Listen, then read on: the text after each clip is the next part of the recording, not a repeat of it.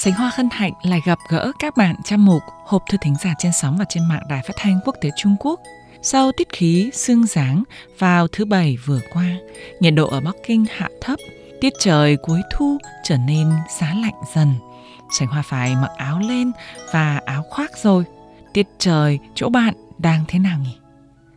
Sương giáng là tiết khí thứ 18 trong 24 tiết khí trong năm và cũng là tiết khí thu cuối cùng thường bắt đầu vào khoảng ngày 23 hay 24 tháng 10 dương lịch là ngày và đêm có nhiệt độ tranh lạnh lớn nhất sau tiết sương giáng trời lạnh dần bước vào mùa đông Trung Quốc đất đai rộng lớn, ví độ vùng miền tranh lạnh khác nhau. Các vùng như miền Đông Bắc, phía Đông Nội Mông và miền Tây Bắc Trung Quốc, nhiệt độ thấp nhất trong ngày đã là dưới âm độ không khí ẩm ngưng thành sương muối trắng tinh đọng trên mặt đất, có nơi đã tuyết rơi. Người Trung Quốc quan niệm rằng từ tiết khí sương giáng cho đến tiết khí lập đông là giai đoạn thời gian dưỡng sinh quan trọng của cả năm. Trong dân gian Trung Quốc có câu quanh năm ăn thức bổ không bằng ăn bổ vào tiết xương giáng.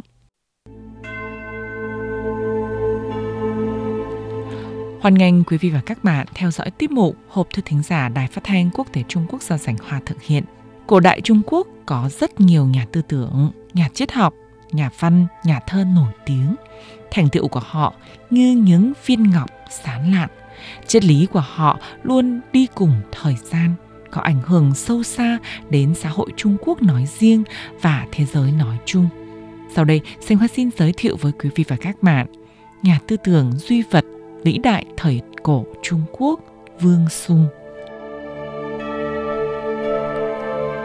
Vương Sung là nhà tư tưởng theo chủ nghĩa duy vật vĩ đại và là người vô thần luận vào thời Đông Hán Trung Quốc. Trong khi phê phán về mê tín thần học hồi bấy giờ, ông đã bảo vệ và phát triển truyền thống tư tưởng của chủ nghĩa duy vật trước thời nhà Tần thành tựu tư tưởng của ông có địa vị lịch sử quan trọng trong lịch sử tư tưởng cổ đại Trung Quốc. Vương Sùng sinh năm 27, mất vào năm 97 công nguyên. Ngay từ nhỏ đã rất thông minh. Ông bắt đầu tập đọc sách từ năm lên 6 tuổi. 8 tuổi cấp sách đi học tại quán học hồi bấy giờ. Về sau, Vương Sùng được cử đến học tại trường Thái học kinh sư, làm học trò của đại học giả Ban Bưu. Thế nhưng Vương Sung không câu nệ chỉ nghe theo một thầy giảng, mà ông thường học nhiều nhớ nhiều. Không bao lâu, Vương Sung chia tay với thầy Ban Bưu, tự tìm tòi nghiên cứu riêng. Ông từng đi du học tại thành đô hồi bấy giờ là Lạc Dương trong suốt 16-17 năm. Hồi đó, Lạc Dương là trung tâm chính trị, kinh tế và văn hóa của cả nước, cũng là trung tâm tranh luận các loại học thuyết và tư tưởng. Trong quá trình du học, Vương Sung không làm theo lý luận sách vở một cách mù quáng, mà khảo luận hư thực, nghiên cứu độc lập. Cuối cùng, ông đã trở thành nhà học vấn lớn, xuất chúng về học thức. Cuộc đời của Vương Sung không được đắc chí cho lắm. Truyền rằng Ông từng mấy lần đảm nhiệm chức quan châu và quan huyện, xong lại không nắm thực quyền do căm ghét nền nếp xã hội xấu xa hồi bấy giờ, cho nên ông thường có mâu thuẫn với những kẻ quyền quý. Vì vậy, về sau ông từ bỏ chức quan. Gia cảnh Vương Sung nghèo khó, xong ông dốc cả tâm lực của cuộc đời mình để vùi đầu vào việc viết sách Cả cuộc đời ông viết nên bốn bộ sách nổi tiếng là Luận hành, Dưỡng sinh vân vân. Trong đó, bộ luận hành của ông lưu truyền cho đến ngày nay. Bộ luận hành tổng cộng có 85 chương, khoảng 300.000 chữ. Trong bộ sách này, Vương sùng đã thanh toán và phê phán hệ thống tư tưởng của chủ nghĩa thần học. Trước hết, ông phá bỏ sự mê tín đối với thiên thần thần học duy tâm thời nhà Hán thổi phòng hiện tượng trời là vị thần tối cao. Chúng ra sức tuyên truyền quân quyền thần thụ có nghĩa là quyền hành đều là do trời ban cho và thiên nhân cảm ứng thuyết, tức là học thuyết giữa trời và con người có sự cảm ứng với nhau cho rằng sự biến đổi của giới tự nhiên và thiên tai là sự cảnh báo và trừng phạt của thiên thần đối với quân chủ. Vương Sùng nêu rõ, trời là hiện tượng tự nhiên, không phải là thần. Trời cũng như đất vậy, có quy luật vận hành của mình. Vương Sung phủ nhận thuyết quân quyền thần thụ và nêu rõ các vương đế cũng là do con người sinh ra, không phải là con cháu của thiên thần gì cả. Trong thời đại Vương Sung sinh sống, hiện tượng mê tín dị đoan quỷ thần tràn lan.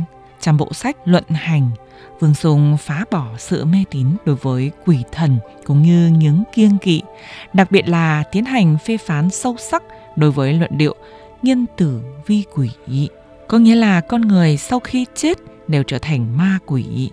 Ông nói một cách dí dỏm rằng số người đã chết đông hơn số người còn sống rất nhiều. Nếu ai chết đi cũng đều trở thành ma quỷ, thì trên đường chẳng phải là đâu đâu cũng là ma quỷ hay sao? Vương Sùng cho rằng tinh thần không thể rời khỏi thân thể con người mà tồn tại được. Trên thế gian này, căn bản là không thể tồn tại linh hồn của người đã chết. Ông còn phê phán gay gắt ngôn luận đắc đạo tiên khứ, độ thế bất tử ngự. Có nghĩa là nếu ai là người có đức độ nhân nghĩa, thì khi qua đời rồi sẽ biến thành tiên và bất diệt.